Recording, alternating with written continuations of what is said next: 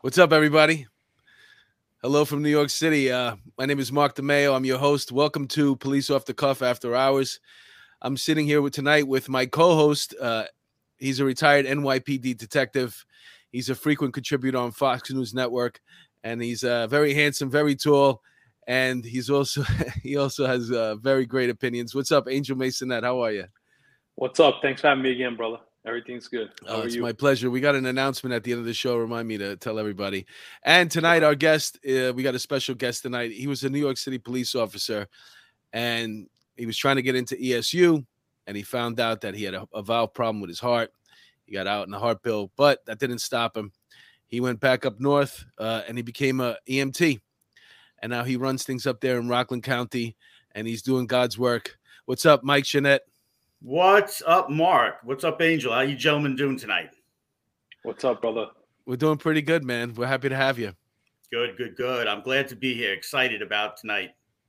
Yeah, you came in on a good episode. Uh, hi, Angela. Angela's checking in. She says hello, everyone. Uh, you came here especially. We got breaking news tonight, so uh, we'll we'll get back to your life story in a minute. In a minute, Mike. I want to get to this breaking news here. This is um, a verdict we've been unfortunately waiting for. Fuzzy Doxy, my son just became an EMT. Where, Fuzzy? Let's see. Uh, let's share the screen here. Just give me one second. Uh, mm-hmm. All right, you ready, folks? This is the verdict. If you haven't heard, now you know. Please rise. I'm now going to read your verdicts as it will as it will appear in the permanent court records of Hennepin County. In the matter of State of Minnesota versus Kimberly Potter, court file number 27 CR 21 7490, we, the jury, on the charge of manslaughter in the first degree while committing a misdemeanor on or about uh, April 11, 2021, in Hennepin County, state of Minnesota, find the defendant guilty. And the verdict was agreed to at the hour of 11:40 a.m. and signed by the jury person on 11, on 12 23 21. Uh, the verdict on count two is we, the jury, on the charge of manslaughter in the second degree, culpable negligence on or about April 11, 2021, in Hennepin County, state of Minnesota, find the defendant guilty. And that verdict was agreed to at 10:30 a.m. on 12 21 20. There you have it. Kim Potter, um, police officer in Minnesota, did a car stop. Was it a car stop originally? Daunte, yeah. right? Uh, so depending on who you ask, uh, she pulled him over for air freshener, and then uh, the the real facts are that he had expired tags.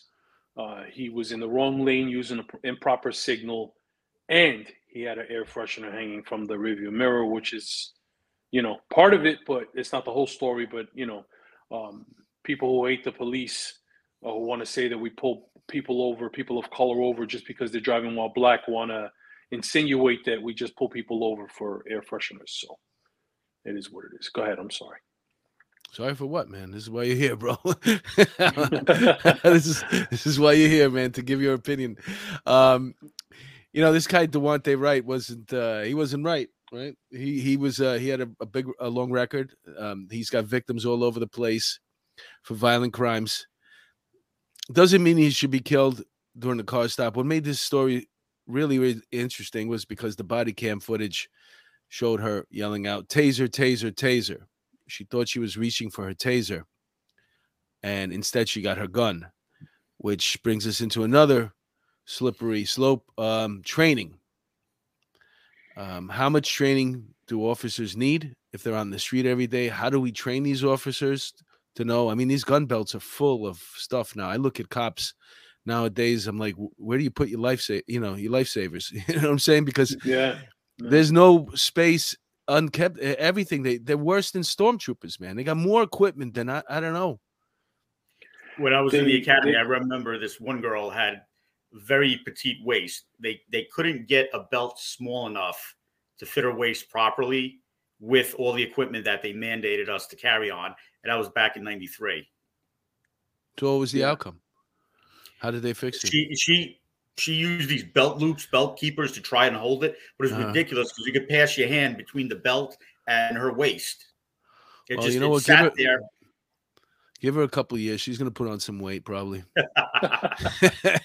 You'll fit it. people are people are making an issue saying that you know oh my god like when she testified when potter testified she said she had never deployed a taser before in the line of duty guess what i mean you know i was a cop 22 and a half years uh, i took my gun out probably with the intention of using it every night when i was at work uh, on patrol and i never shot anybody although i was shot at twice i was in two shootings Mhm. um, you know, they're making it such a big deal.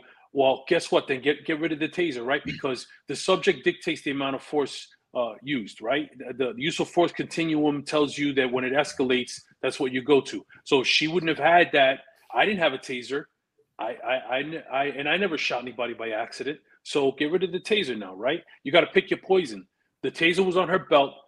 She, she, she thought she was grabbing it. She grabbed the gun. She shot the kid unfortunately, and he did not deserve to die, and it was a huge fuck up on her part. But at the end of the day, and I'm not saying comply or die, but if he would not have fought her, Mhm. right? He had open warrant for rep- weapons charges. He had expired tags.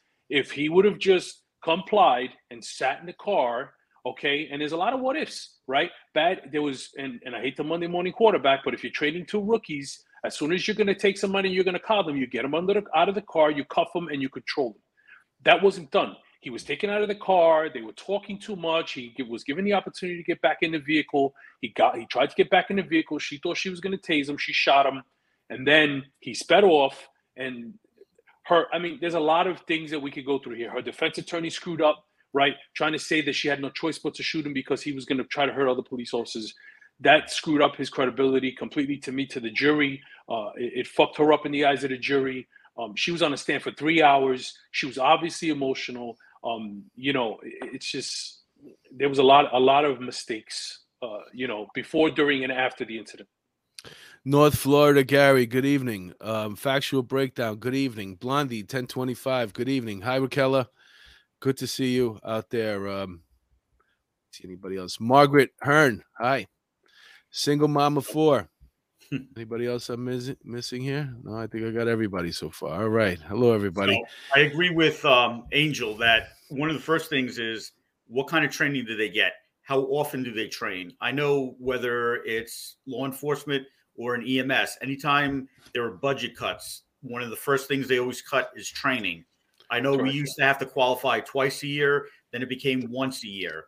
And if you keep spreading it out and you keep using things as excuses like, oh, it's the pandemic, we can't. Um, when I used to do EVOC, the recruits would always say, Are we going out? It's raining, or it's going to be cold, or it's going to be snowing. We're like, Hell yeah, you're going out there because you're going to train how you're going to be out there on patrol and you're Mhm. driving. And if you're not, For the people that are listening and they don't know what EVOC is, because most of our um, we have a lot of listeners that aren't law enforcement officers. EVOC is um, emergency vehicle operators course, operators course, and when you're a rookie going through the academy, what is it? Two weeks up there? uh, it's one week, and then if there's any other training, they come back for it afterwards. All right, So, so they're out there you- basically for five days. They're learning how to drive at a high speed. Well, the highway department does the high speed stuff. Our stuff is more for them to avoid accidents, to get familiar with the cars. Because a lot of these kids come in and they just get the license to get into the academy, but they've never driven. Yeah, they live in So it's- Manhattan or in the boroughs. They've never driven. They get, man, that was a lot of fun though. I got to tell you. I Oh, yeah, oh my! I didn't even know how you guys did it because in the beginning you have to be in the car with us, so you're basically like a driving instructor.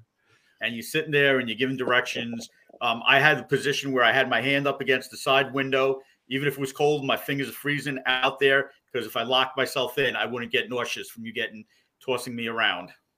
And then, um, you know, we before we go through the course, do you do you go through the course with us in the car? I forget, or were we by ourselves at Yeah. that point? No, no, no. We we we sit there we tell you. Oh, yeah, right, left.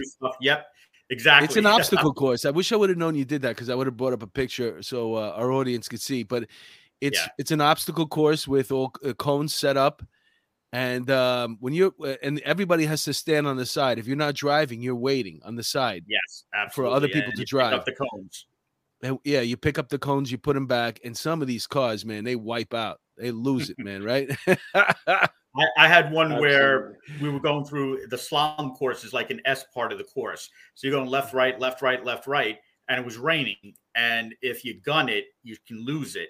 And this one recruit had gone past the point of no return, and we started spinning around. Unfortunately, the course is set up, or it used to be at the time, at Floyd Bennett Field. So on the sides, you had tall grass. We just went whoosh right into the grass, and I Uh-huh. started laughing. And she's like, "Are you okay?" I'm like, "Yeah, I'm fine." Uh, are you mad at me? I'm like, "No, why?" I said, "This is where we want you to screw up. This is where we want you to get the feel for what it is, so that you know what it is, and you don't do that when you're out on patrol." And kind of tying this back into what Angel was saying, going with training again. How many times did she train to reach to the right side for her gun, to the left side for the taser, taser drills, gun drills? We used to have the fun house at the at the range is what they called it, but basically it was a tactical approach. And I will never forget going down the hallway corridor where they tell you that this is where you're going to learn what it's like to get shot at. And the instructor that's behind the door opened the doorway, and as the gun was coming up from the waist up into the face, it's like you're wondering. And unless you've ever stared down the barrel, you don't know what that feeling is like and what you're going through. Mhm. And I remember in the academy, they teach you not to break leather, not to have the gun out. And after that scenario, to me, I learned I got killed here. I don't want to die. I want to go That's home. right.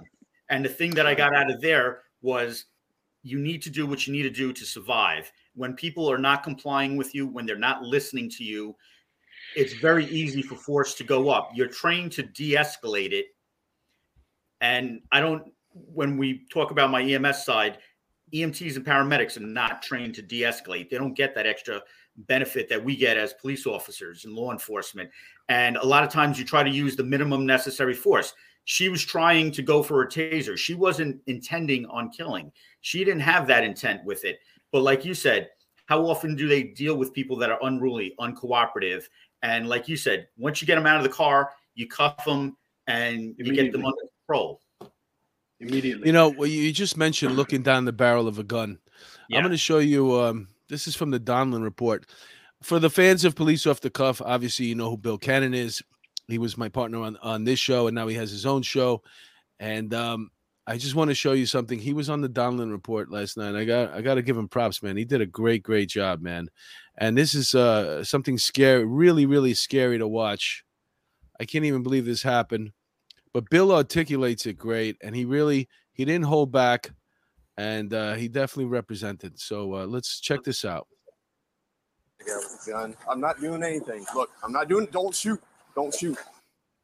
This is a chilling body cam footage out of Oklahoma City. It provides some insight into the drama that unfolded when a man pulled a gun on a police officer. This happened earlier in December when a relative of Antoine Hill, seen in the footage there, said Hill was trying to break into the family apartment. After Hill confronted the lone officer, he ran into the apartment and barricaded himself inside. The officer did end up firing a shot, but was able to take Hill into custody. Thankfully, neither were hurt. But here's more of that confrontation. Watch. Ray, I got a guy with a gun. I'm not doing anything. Look, I'm not doing. Don't shoot. Don't shoot. So, But, so, but I, I'm not. I'm not. I'm finna shoot you. punk. Shoot. I'm Don't finna shoot. shoot. Don't get drop the gun. I, Drop don't- the I don't have it. Look, look, Look, look. I don't have it. I, I don't. look, I don't have it. Shots fired. Shots fired. The guy has a gun over here. All right, so the shot you heard fired was fired by the officer, but again, no one was hit. Joining me now tonight, former NYPD homicide detective and host of Off the Cuff, the podcast, Bill Cannon, back with us tonight. Uh, detective, this was pretty chilling to watch, uh, and the way the officer acted certainly seems to be a great example of what cops are dealing with here today. I mean, there were points of this where the suspect had the gun pointing it right at him. It's it's scary to see, and he even said at one point, "I'm going to shoot you." Yeah, you know, this is uh, disturbing to watch. Uh, I think the officer put unnecessarily imperiled his own life. He should have used deadly physical force. As soon as that guy pointed the gun at him, he knew the guy had a gun early in this encounter. Don't wait till he pulls it out. Terminate. You know, he could because he could have been killed. And it's really disturbing to watch. And a lot of this has to do with the unwillingness or, or the second guessing of officers across this nation because of something used to be known as the Ferguson effect or the Chauvin effect. Officers are afraid to use deadly physical force even when it's it's warranted. Boy, and and if this, were a case of it ever, as you watch this video, and I think we'll get to see it again here, I mean, I wondered if the officer had his gun pulled because it looked like maybe he hadn't pulled it out of his holster at this point. Look at that. He's pointing it right at the officer, but I guess he did have it out. But it certainly makes you wonder. He's begging with this guy, please don't do this. You know, it, it- from so many ways, this is horrendous. I mean, first of all, the the job is a, a burglary, and just upon getting to that floor, he should have his gun out because that's a potentially violent crime there. Well, there you have it. That's exactly what we're talking about. That's exactly what we're talking about, huh? How crazy is that? I had never seen any a video like that before, ever. It's- That's it- the worst. It's, it's it's exactly what he said. It's the politicians that are going after every time a cop uses force, every time a cop has to take someone's life, which no cop wants to do. Their second guess, their third guess, their fourth guess. These people in government, like the squad, that are running, you know, this anti-police, defund the police rhetoric bullshit around this country. It, it ties the hands of police. I'm not. Listen, you know, you, you, he had to he should have shot him. I'm sorry but you know he should have shot him. But there goes the narrative right of every time a black man pulls a gun on a cop or every time a black man poses a threat uh, a police officer kills him. That was a white police officer and a black perp who should have been killed. Sorry he should have died. Um, there's no two ways about it. I would have i would have fucking shot him right in the face. I mean you know i'm sorry to say it like that but i'm going home to my wife and my kids. I'm not gonna fucking you know i'd rather be what do they say tried by 12 than carried by six you know, and, and it's going to take a lot more than six people to carry my big ass. So it's no, yeah, it's it's it's you feel for the cop, right? Because he he was obviously in a bad fucking situation. But this goes back to the other uh, video that we saw a couple of weeks ago in my old command in the 48, 187th Street, and Beaumont Avenue, when the cops approach a man with a gun call and their guns are holstered, and they just go up to the guy and physically accost them. No, you got to fucking have your gun out and be ready to rock and roll. I mean, I agree. it's just it, it's a sad state of a sad state of policing right now. I think it's it's a lot of times it's the lack of support you get from above. Um, I know you guys were on um, when like Louis Anemone was on, um, and I remember him would come over as 20XO, which is he was the 20th precinct executive officer. I'm holding four on the wall at gunpoint. He's asking for people. Again, he's taking charge, he's controlling the situation. He always made sure that when you were out there, is everything okay? Did you do the right thing? Did you take care of yourself? Uh, there was Captain Tunick was another person. Um, he would come out if he had the peace. duty. Rest in peace. God bless him. Um, he would always ask you first, "Are you okay? What's going on?" Because people don't realize the amount of stress, the amount of trauma you get. I had one guy that had it turned out to be a simulated gun, but when you looked at it and when it was pointed, it definitely did not look simulated. A- And it came over as a gun run. And like you said, we all had our guns out. You don't walk up on these situations and saying you're going to be able to pull it. Going back to what I said when we were in the tactics house, I learned that I could not pull my gun out of the holster fast enough to defend myself in that situation. And that's where I reprogram myself to say, have it out, be ready to use it. But like all your training is, keep your finger off the trigger, make sure it's safe, know what's behind it, and go through all these questions and, and rely on your training to use it when you have to. Hey, Hey. let's give a shout out. Nikki Bella. Uh, was John R. Kramer. What happened to police off the cuff? I don't see him on the panel. What gives? Well, Bill has his own show now. It's called uh, Real Crime.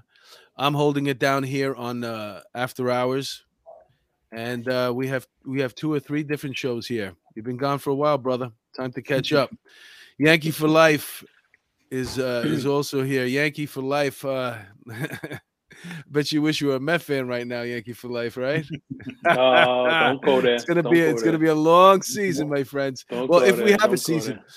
Just the fact that the Right, Mets right. got um, Buck Showalter and uh, Marte and uh, Max Scherzer. Scherzer. That just and they already have uh, the shortstop. Just goes to show you, there's not going to be a season this year. They're going to be on lockout all year. That's that's what you get for being a Met fan. Uh, Well, listen, we fan. had we had Buck in '94, and we would have But he brought played you to the in playoffs. the World Series. We probably would have played the Expos in the World Series, and what happened? A lockout strike. So yeah. you know, it is Well, what it he's is, the right? guy who got you where you were. Gray Wolf, uh, but you won't be home if you're in prison. The woman made a mistake. It's not on purpose. It was not on purpose. This is true. Um, it was well.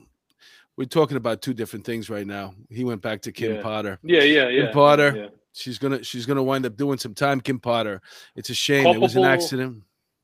culpable negligence, uh, uh, which is what they had to prove um, for the man two. For the man one, they had to prove uh, in uh, grave indifference. Right? Uh, they said that she uh, she was committing a crime while she killed him, which was the mishandling of a firearm.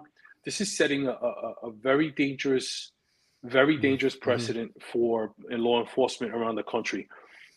Did she fuck up? Absolutely. This should have been a civil trial. The problem with it being a civil trial, what a lot of attorneys will tell you is that police have qualified immunity in civil trials, right? So if they're acting within the scope of their employment, they're they're indemnified, right? Most of the time. Now that would have been the issue. Was she acting within the scope of her employment? But I mean, listen, it, it- all comes down to it, it becomes a, it becomes a grandstanding thing, right? We saw the cheering outside of the courtroom. We saw they they they hold these press conferences and they thank everybody. They thank their mother. They thank Jesus, like you know, like they fucking won an Oscar award, like they won an Academy Award, right?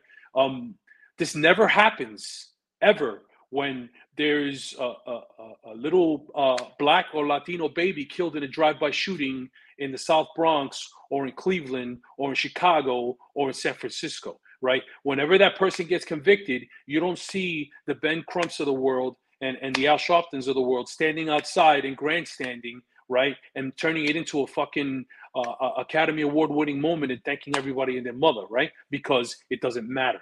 It only matters if a police officer takes somebody's life, right? It's bullshit. I think they're taking a little bit whatever whatever they can put their hands on and grab, they'll take it. You know what I'm saying? Any little victory. Um it's this was a real tough one. That taser, taser, taser thing. I just um you know, it breaks your heart, but that's a bad mistake. That's a really, really bad Horrible, mistake. It's a horrible, it bad shows freaking mistake. To, she had no intent. There was no Mhm. intent, right? Mhm. She, you, it, she, she, she, she came out and was like, you know, I'm gonna tase you, taser, taser, taser, and then boom. And as soon as she did it, she knew. She was like, holy shit, I fucking shot him, you know. But yeah. again, you know, the optics are bad, right? Uh, there's a lot that the jury has to digest. Um, it's a confusing thing if you're not an attorney or you're not law enforcement to to go through and dissect all this shit, right? The fact that the first thing she said was, "Oh my god, I'm going to prison," not "Oh my god, I hope he's okay," and she didn't try to render aid, right? That doesn't look good. Um, yeah, yeah. you know, you know what? yeah, You bring up a really interesting point there. she didn't chase the car down to to fucking make sure. you know, in that, hindsight, you know, though, I mean, that yeah. that we're talking about, like we just showed Bill on the uh, Donlon report, and uh, I, I don't think anybody in their mind could uh, say black or white that whoever that cop was that he would have been unjustified in, in shooting him. The gun was pointed right at him. We saw it look like a gun. Every jury in the wo- I I have to say that every jury in the world would have found that would have found that a justifiable justifiable shooting. You, I don't you'd know. be I'm- surprised. You'd be surprised. Yeah. Really? Yeah. Uh, Yeah. uh, oh, yeah, I, because I, yeah. This With was a that's going on these days, I would definitely. they uh, should have shot him in the leg. They should. Exactly. I said. I said specifically, and I remember saying it that I would have shot him in the face. yeah. be- Guess what? I would have shot him in the face. mhm. Uh, fuck your feelings. I don't care. That's what I would have done. I would have made sure that I shot him to stop him and to kill him. That's it. We shoot. We're trained to shoot to stop. I'm a civilian now. If I was in that situation and I was at the mall with my family, I would have shot him in the face. No questions asked. If he was trying to rob me or cost me with a gun like that, that's it. Listen, police work is dirty, right? Bad people do bad things, and police work is shit, right? So you got to get shit with shit. When you're dealing with shit, you have to get fucking tough, and you got to be fucking. You know, sometimes you got to fucking take people's lives or you got to be you, you got to use force. That's the reality of policing, right? It's a fucking dirty job. Well, it brings us to an interesting point right now because we're talking basically about um, how mixed up all the police officers nationwide are, not knowing what to do, scared to do their jobs, um, shoot, shooting, calling taser, uh, guns pointing at them, and not shooting, walking up to a call with a man with a gun and you know walking with your hands, you know, just not not with your hand on your gun. And uh, these are two of uh, the politicians that are responsible for it. Both of them are congresswomen. The top one, um, let me see what what is her name here. I got her name. Her top one is Mary Gay Scanlon. She's a congresswoman for Philadelphia, and she got carjacked a couple of days ago in the middle of the day, two forty-five in the afternoon, walking from one of her uh, government buildings to to her um, Acura. 245 and then on the bottom is kimberly Lightford her and her husband were walking to, uh were in their car and um this one was at gunpoint. I don't know if they both were but i know specifically this one was at gunpoint. And um they took their mercedes. Both of these women are congressmen. And both of them um are very adamant with a defund the police. They're both known to be soft on crime. And uh, you know, I don't want to say good for you, but I think it takes, you know, usually these are the last people that are ever get involved in any type of crime. You know what I'm saying? And Affected now, crime, yeah, yeah. they they they they're not affected at all usually, and that's why they can pass these laws. I wonder if you, I bet you, even though I think I think they're so brainwashed, both of them, that if you sat them down, they still wouldn't change their mind. You know? I think a lot of this kind of circles around and people start throwing around with the bail reform um, with like numbers and, and statistics. And I took a look at like some of the crimes that are listed on what's eligible for the uh, for the bail. And one of the interesting things in the law is while they are eligible for bail, it doesn't say the judge must give them bail. means the judge could just say, "Nope, you're free to go," and that's it. And stuff on that includes like assault on police officers, um, violent crimes like murder one and two. Uh, and, and it's no wonder that if you look at like CompStat, which is one of the things that you can uh, pull up for free as a civilian, the, the crimes are up, both in murder, in rape, in uh, felony assaults. And all of these are things that are eligible for the people to start taking um, no free bail you had one person that just recently assaulted someone that was, I think, twice before within the last three months released on felony assaults. So they're getting out, they're doing it over and over.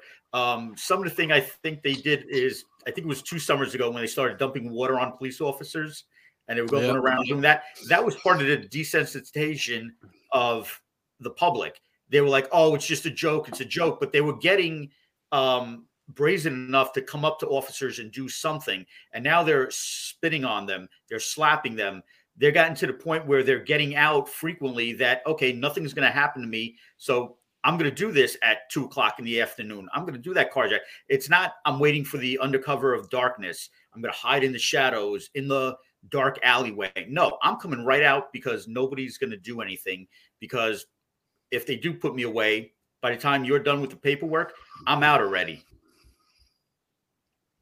Yeah, no consequences. When there's listen, weakness invites conflict, right? Um, when Mhm. you're when you're when you're not tough on criminals, you invite criminality, right? These criminals that they have no consequences. There's no re, there's there's they're not held accountable by anyone. First of all, they're not held accountable in their homes. They're not held accountable probably when they're kids. They're not held accountable by teachers. It, it's a crazy cycle that goes up to when they become adults and, and or young adults, and they're not held accountable by the justice system.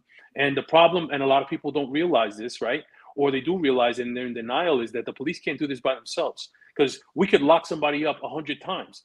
And if they get released 101 times, there's nothing that we can do. It's the liberal, uh, the liberal judges, the rogue DAs, right, that are uh, allowing these people to get out without consequences, and and there's no accountability. And you know, it's the same thing on the world stage weakness invites conflict. If you if you give off this this this weak, uh, it's like that in the hood, right? If you're walking down the The street, predators are and going you- to take you. Exactly. That's it. That's it. If they see that you're weak, right? I used to tell rookies this all the time. Don't look weak. If you're out walking a foot post and you, you're walking by five dudes on the corner, you better Own fucking act corner. like you Own like it. you own that corner. You better act like you own it, right? Because if not, you'll never get that back.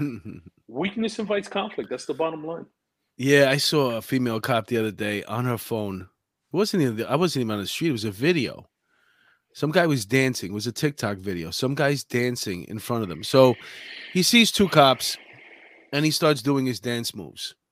He wasn't intimidating them at all. I guess he just wanted to show off his dance moves in front of the cops. Mhm. The one female cop who was on the phone just couldn't be bothered. Like, and the other person that she was with, I forget it was a female officer or male.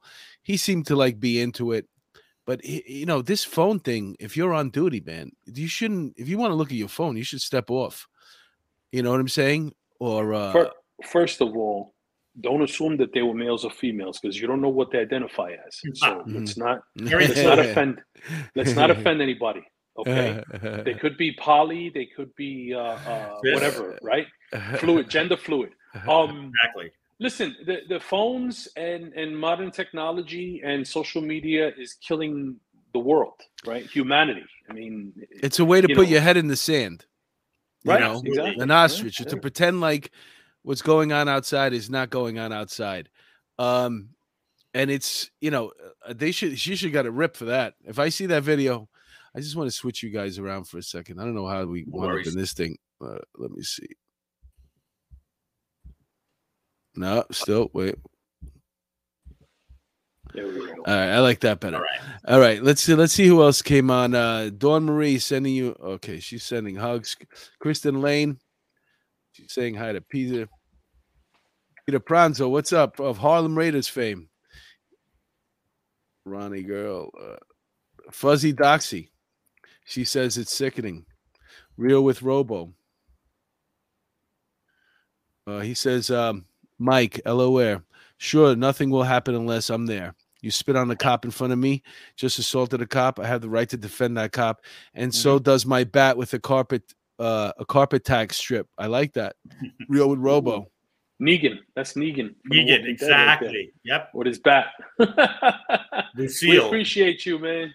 Virginia G. Philly is a Yeah. hot mess. I was born and raised there and left in 2020. Very anti-police, and it's a disgrace how the police have no support. Clown Mayor Kenney and DA Krasner should be removed from office. It seems like all these places are affected with like a, a, a virus. It's almost like Batman. It's know? it's it's every single violent city in this na- in this nation is run by liberal progressives. I'm sorry, Mhm. it's the Yeah. truth. It's the truth. Yeah, yeah, yeah, yeah, yeah. And that that young lady that was on the bottom, uh, the the the black lady, her husband actually, if if I'm if I read correctly, uh, fired shots at the uh, at the uh, person who was uh, robbing them. oh, really? Actually, yeah, yeah, he was armed and he and he uh, got into a shootout with the dude. That's funny because that's not a story that's really making the paper there. That's not something you'd have to. I'm going to look that up afterwards. I didn't see that anywhere. Listen, look, a female a female Baltimore uh, cop uh, was shot in the line of duty a couple of nights ago um, by two savages. Right, they walked up to her and ambushed her. oh, I um, read that. while Yeah, she was sitting in her patrol car. They ambushed her and then they went up the block and they killed somebody. She just died. They just took her off for life support uh, about an hour before we came on the air. Um, you know, I mean, you know, and it was a black female cop I know. single mom. She left nursing to become a police officer at, in her late 30s. Uh, two black uh, assailants. Again, right? Black Lives Matter is not going to care. There's not going to be any outrage. It, it wasn't on the on the news. It's not going to be on any major news outlets that this happened to her and who did it. Right? Um, it's just you know. It's, Her name was it's- Keona Holley. Keona Holley, right? Yeah, yeah. And she just she just passed away. Just woman. took off life support. And now you have the Phoenix cop, the young guy, right, who approached the guy who was on uh, a, a, a balcony, and the guy's on the phone with his old lady, and he's like, "I'm about to go to prison." And the cop goes to grab him, and he turns around and he shoots the cop in the face, and then he empties his uh, gun into the cop while he's on the ground, and tries to get the cop's gun off of him to fish him off. responding officers tackle him. They take him into custody. They don't kill him. Wow, shocking, right? They didn't kill the black guy, right? They take him into custody, and then what happens? Now the cop is still fighting. He's on life support uh, in Phoenix. Uh, another, you know, horrible, horrible. Mike incident, you know. Mike Ferrone, cop ambush, no media coverage. Cop gives a lap dance all over the news. Well, ah, you- yes, nice Yeah. segue, my friend. since since you brought it up, nice Mike segue. Ferrone. Mike, Let's- Mike gets uh, Help from the Mike public. gets a patch. Yeah. Mike gets a Yeah, patch. Mike, DM us with your uh, Here we uh, go. Let's since he information brought it we up. Let's talk about it. patch. Uh, there we go. Oh, let's bring this up. This is at the four four party. Four four party, Dolan's- folks. In Rory Dolan's Uh, office.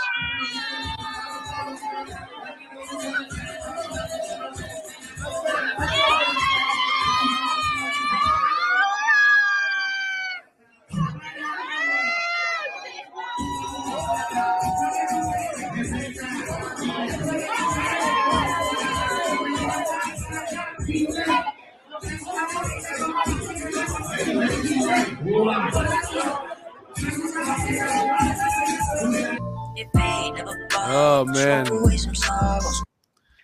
So, Wow. what's the, the the first thing the first thing that comes to my mind is why is her face blurred out and his isn't right?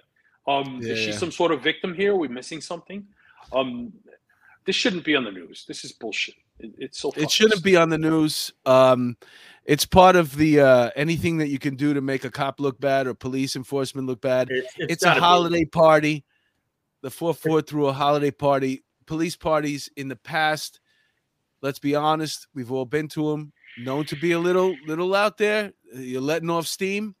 Little crazy. This is nothing compared to uh, a real cops party from back in the day. But by That- the way, that was someone who did not like that lieutenant who had a bone to pick with him for whatever reason. Maybe he denied the day off. Uh, maybe he didn't maybe give him a shitty post.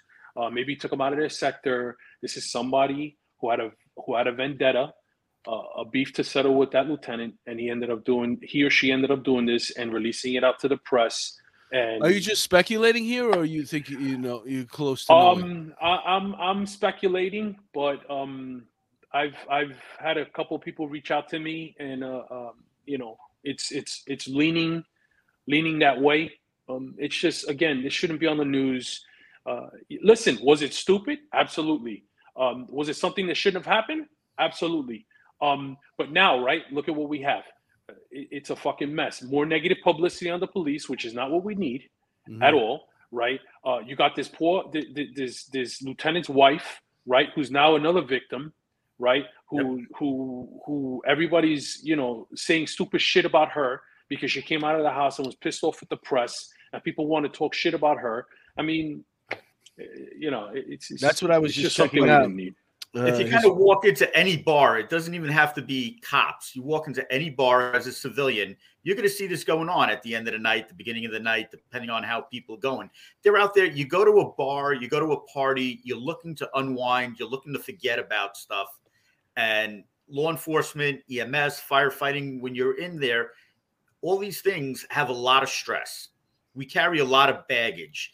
We come home with stuff and, and we can't always talk about it the military has baggage that they carry and, and unfortunately some of these things lead to people having suicide but you need to have some sort of an outlet and a lot of times people go out to a party the end of the week they just want to unwind people go home they have a couple of drinks at home whatever it is you get together with friends you party you joke you play um, and just because it's like you said it sounds like somebody had a vendetta because you, you know this is going on you're filming it and then you release it what, what During- were you intending? What was the purpose of you recording it?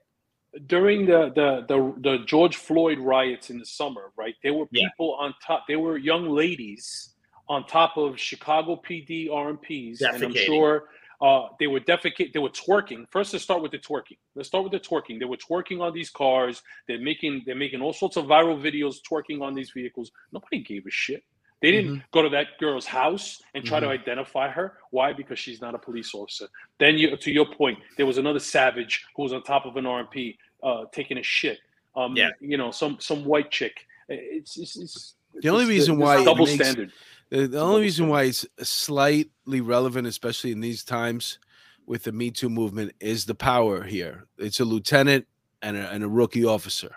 Mhm. So, I mean, obviously, the lieutenant should have known better. If it's two Yeah. cops, two rookies doing it, But- then it's really a non-story at all.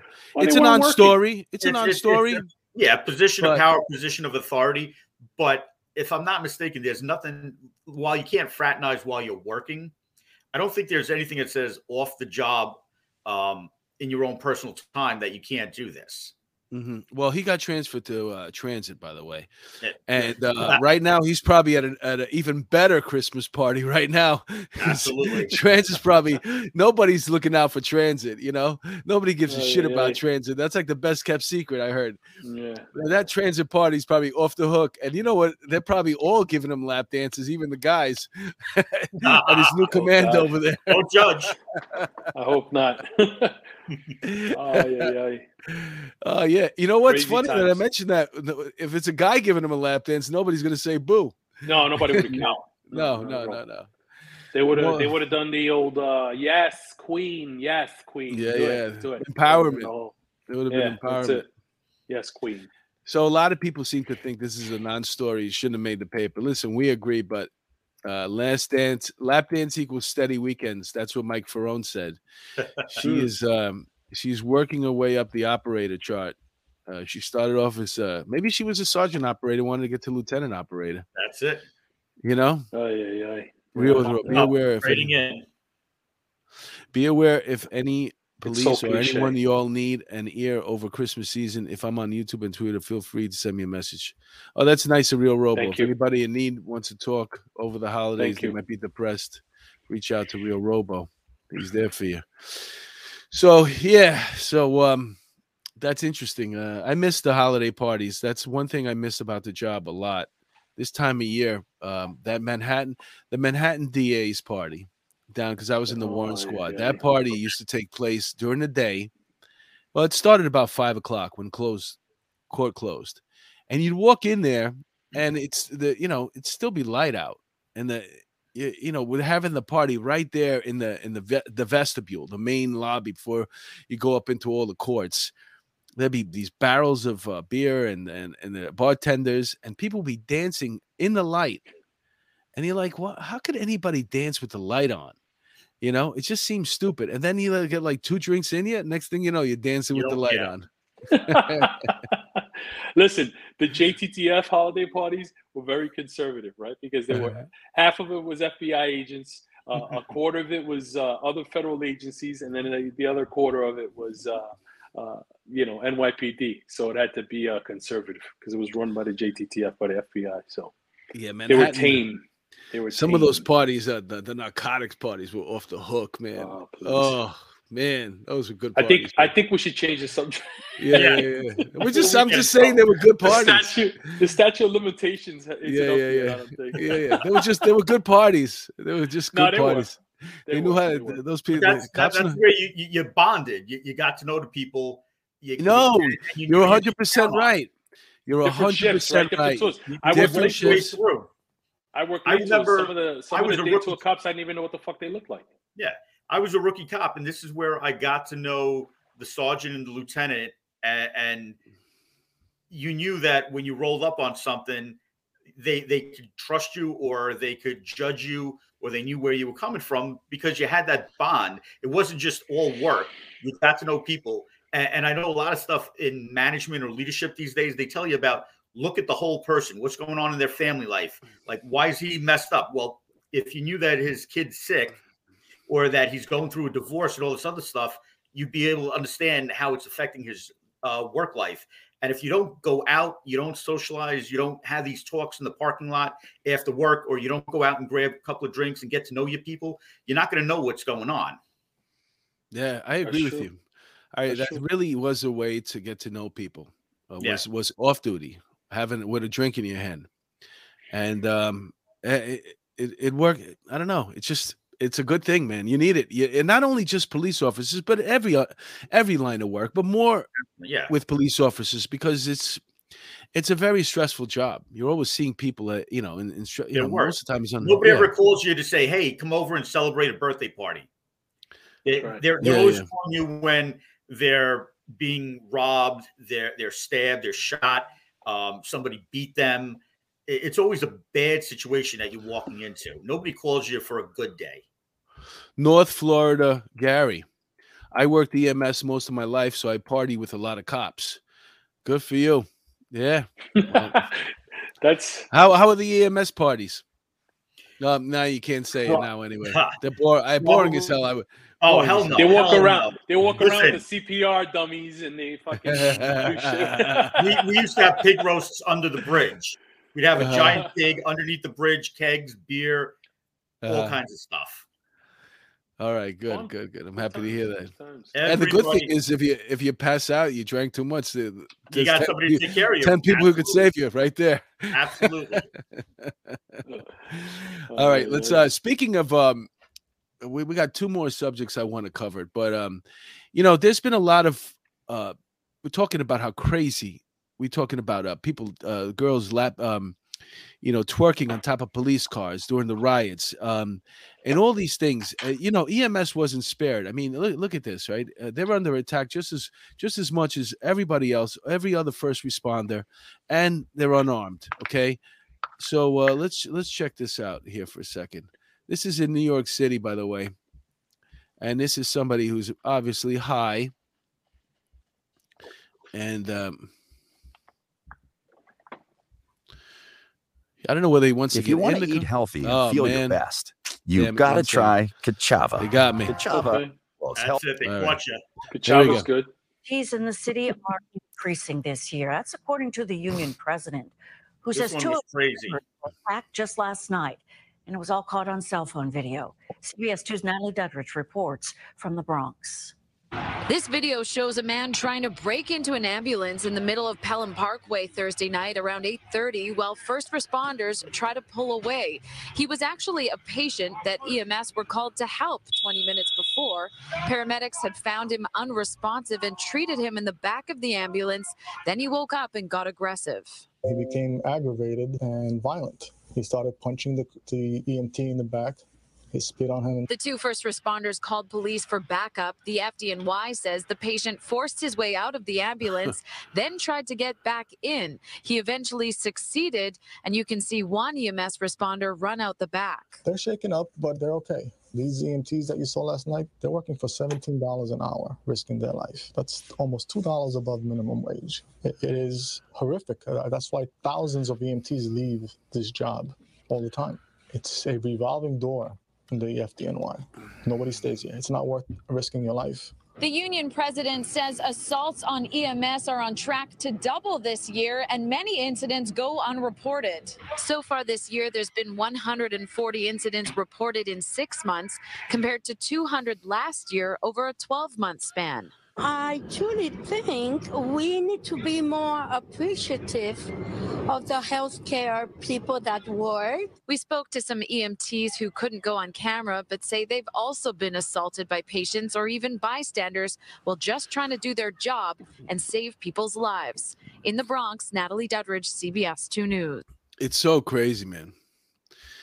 It is. So crazy that what we're dealing with. Um, You remember uh, the EMT of uh, Arroyo. I think it was. I think it was in 2013. Yadira Arroyo. She was. Uh, I think it was 2013, maybe.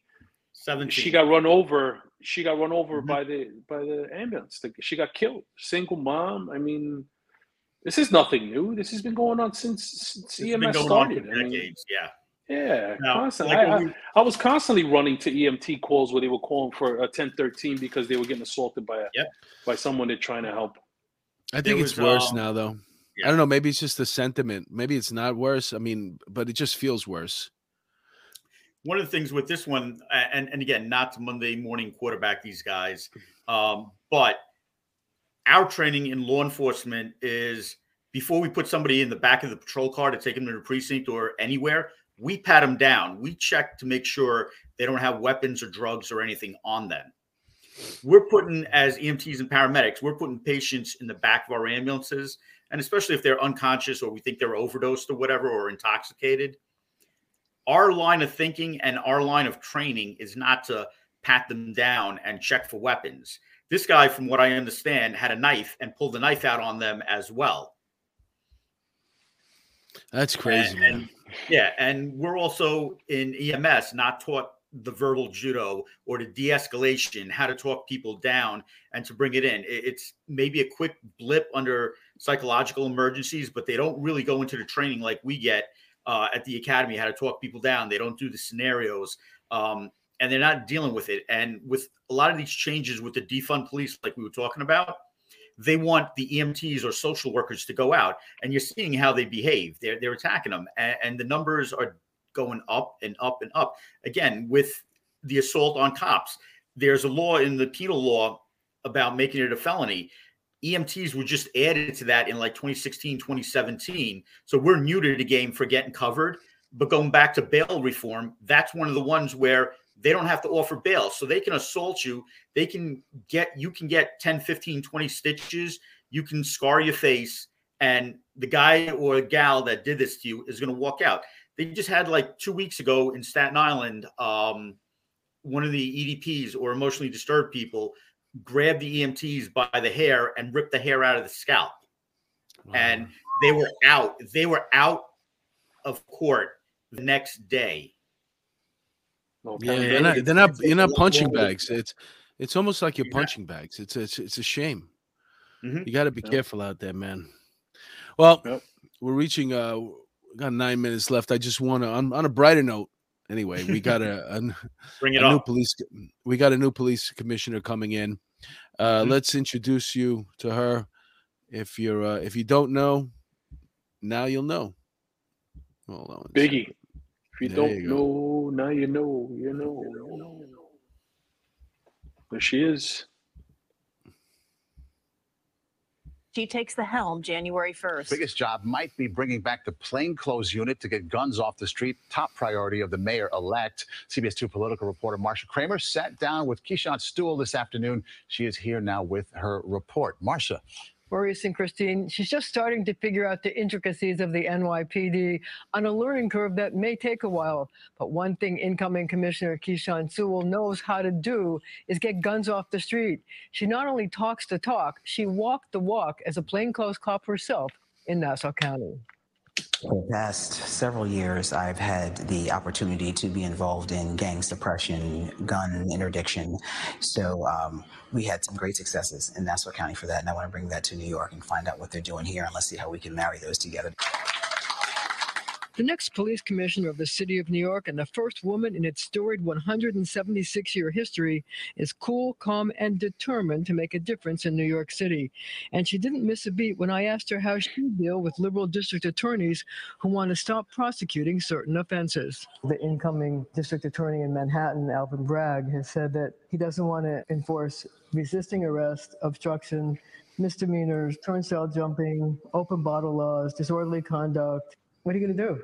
I look forward to having a conversation with the district attorneys to uh, actually go over uh, what their plans are and how we can uh, meet in the middle or at least uh, be able to come to some sort of agreement as to what we think is important to enforce. The new boss of the 35,000 uniformed men and women of the NYPD says she does want to address quality of life crimes, including turnstile jumping. Turnstile jumping, in and of itself, it may seem like it's benign, but what is the underlying issue here? If we're talking about shoplifting, is the person hungry? Is there another problem that can be addressed through social services? Speaking of subways, the fact that crime on the subways was up 106% last month compared to 2020 is a big concern. But help may be on the way for beleaguered strap hangers. More cops on the subways, but more cops on the subways where the crimes are occurring. I think when people see police officers in the uniform on the subway, they have a sense of safety. Another hot button issue the new commissioner will face is the growing proliferation of weapons in the schools and whether she will follow through on city plans to move school safety agents out of the NYPD and into the Department of Education. Gun violence and guns in schools are absolutely a non starter. So once I have that information, I'm not punting this answer in any way. I just want to be able to give you a better answer when I have all the information. When I interviewed incoming schools chancellor David Banks last week, he said the safety agents should remain under the jurisdiction of the NYPD. She sounds good, man. She sounds good. So, uh, this was a hot button topic for me uh, on my Twitter. Everybody was asking me, you know, my uh, my opinion, and I think it's a good thing. I think it's a great thing. I think uh, it was a long time coming. Um, I don't see anything woke about this. I think she's highly qualified. She's a black female. So what? Let her either uh, pave her way and be a trailblazer and do great things or fall on her face, uh, you know, but on her own merit, right? Or her own mistakes. You know, don't just judge her as some woke uh, uh candidate. She's highly qualified. Uh, like like uh, Marcia Kramer said, she talks the talk, she walks the walk. And the best thing about it is um, she's not coming from the NYPD, which means she owes no one anything, right? There's not a chief that could say, I did this for you when you were a detective. There's not a chief that could say, I just did this, did this for you when you were a lieutenant. Now you gotta, you know, one hand washes the other. She owes nobody nothing. So that I, is I a downside. A it's a downside of that woke movement. That now anytime uh any type of um you know what, what what's that uh when, when it's an affirmative action type thing. yeah, because when yeah, people yeah, get yeah. stuff legitimately, they she deserve it. it. You know what I'm saying? There's always going to be that question following it, and you know I like the way she sounds. She sounds legit. Um, sounds like she, I, I never heard of her before, but um, she built up the she, credibility in Nassau. She she built up the bureau. Um, chief of detectives. She was the chief of detectives. Numbers, and she got promoted because, like like Angel was saying, she can go out, she can do. And what we need to do is judge her on her merits. She got to this That's point it. because of what she did. We got to give her a chance. And there, there are people that I remember my psych interview for the police department. They were like, Do you have a problem working with a female partner? I said, Absolutely not, so long as they can do their job. I have problems working with male officers that can't do their job. And we don't need to judge her coming in just because of the color of her skin or the, the ethnicity or her sexual orientation or, or her gender. She needs to be given that opportunity because so far she's done things, she's made things happen. And that's why she got to where she was. And that's probably why Eric Adams tapped on her. The rank and file are unhappy. The community is unhappy um, something has to change. And this is certainly a change, and I welcome the change. The old way wasn't working. Ask anybody, ask cops and ask civilians, people in the neighborhoods. They weren't they, they weren't happy with the job that Shea was doing. They weren't happy with the job that O'Neill did before him. I mm-hmm. mean, it's time for a change. It's time for a change. Let her be the change, and let's see if it's a positive change. Well, you know, this is Eric Adams' first move, so I think it's a good one. I do too. If this is any indication into how he's going to operate and do business, it looks good let's, for him. Listen, we, will talk about it a year from now, and let's see what happened between now and then, right? Let's see. Let's see if uh, there's a cop killed. God forbid, right? God bless all our men and women in blue. Um, and and she decides to, uh, you know, uh, uh virtue signal or go out of the country to protest the president, and then cops have to turn their back on her at a uh, uh, or the mayor Eric Adams yep. at a at a funeral. You know, let's see if that happens. God forbid. So we'll see. Well, we're we're approaching um, almost the end of the show here, but it's also a special time of year. Um, Christmas is Christmas Eve is tomorrow, so I just mm-hmm. want to. Uh, I'll make an announcement first, and then we'll we'll say Merry Christmas to everybody who did us the honor and pleasure of tuning in tonight.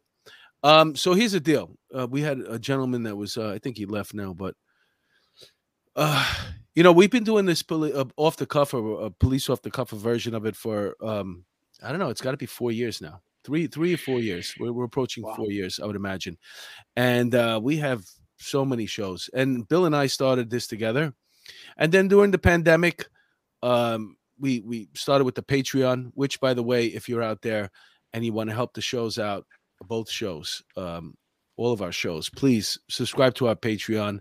We have uh, several tiers there. We also have uh, YouTube memberships that is convenient too. If you're watching on YouTube live right now, please go by there, check it out, pick one of them. Uh, we'd appreciate the help.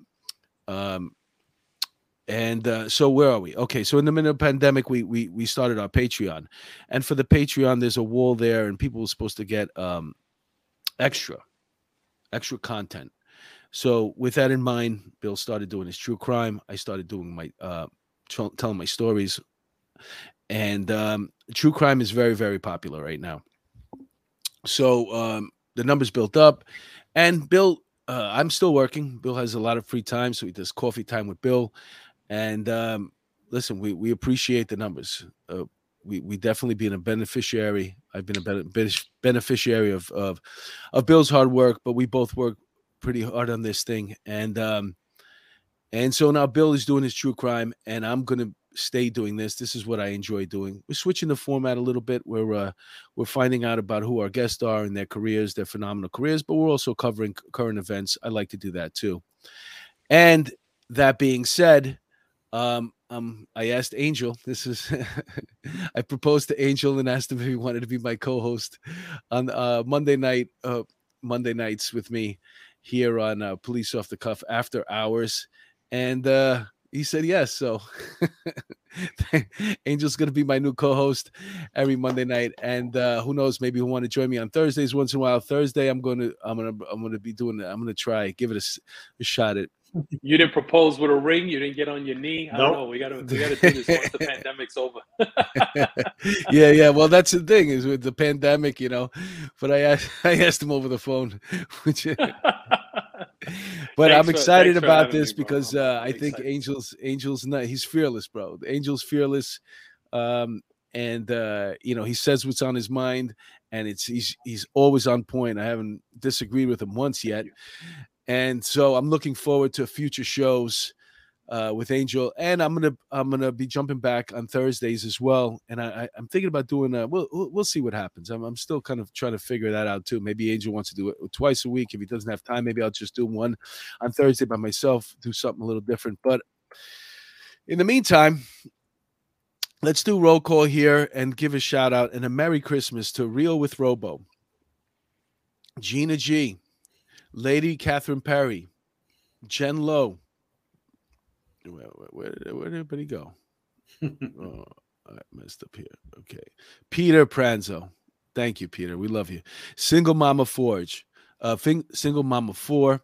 Angela. Hi, Angela. And Joe Murray finally checked in. What were you working on the case overtime, Joe? Um, Foxy Doxy is in the house. Uh, thank you for tuning in. Um, let's see. Damn, man, I keep messing this thing up. Uh, Growing pains. No, it's not. No, no, no, I'm not growing. I'm, I'm just, I just suck. Leandra R.